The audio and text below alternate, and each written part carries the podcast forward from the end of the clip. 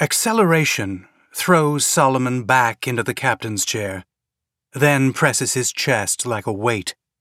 His right hand lands on his belly. His left falls onto the upholstery beside his ear.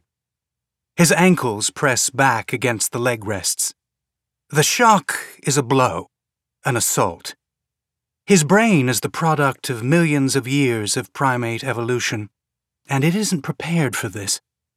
It decides that he's being attacked, and then that he's falling, and then that he's had some kind of terrible dream. The yacht isn't the product of evolution. Its alarms trigger in a strictly informational way. By the way, we're accelerating at four gravities. Five. Six. Seven. More than seven. In the exterior camera feed, Phobos darts past, and then there is only the star field, as seemingly unchanging as a still image. It takes almost a full minute to understand what's happened. Then he tries to grin. His laboring heart labors a little harder with elation. The interior of the yacht is cream and orange.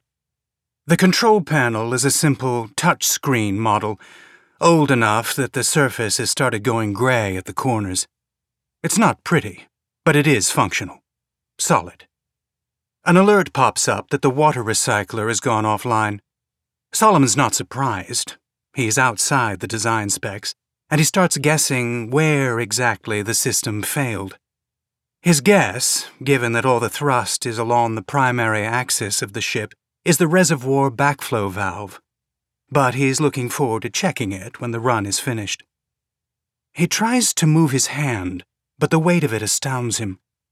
A human hand weighs something like three hundred grams. At seven G, that's still only a little over two thousand. He should still be able to move it. He pushes his arm toward the control panel, muscles trembling. He wonders how much above seven he's going. Since the sensors are pegged, he'll have to figure it out when the run is over.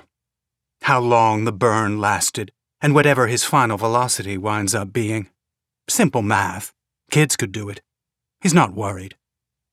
He reaches for the control panel, really pushing it this time, and something wet and painful happens in his elbow.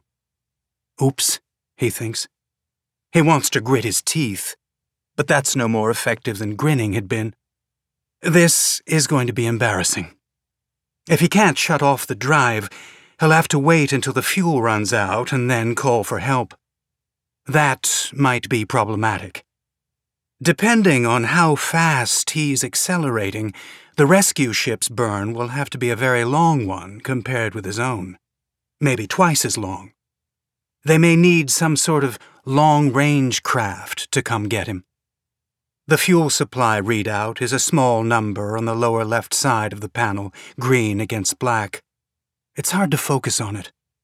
Acceleration is pressing his eyeballs out of their right shape.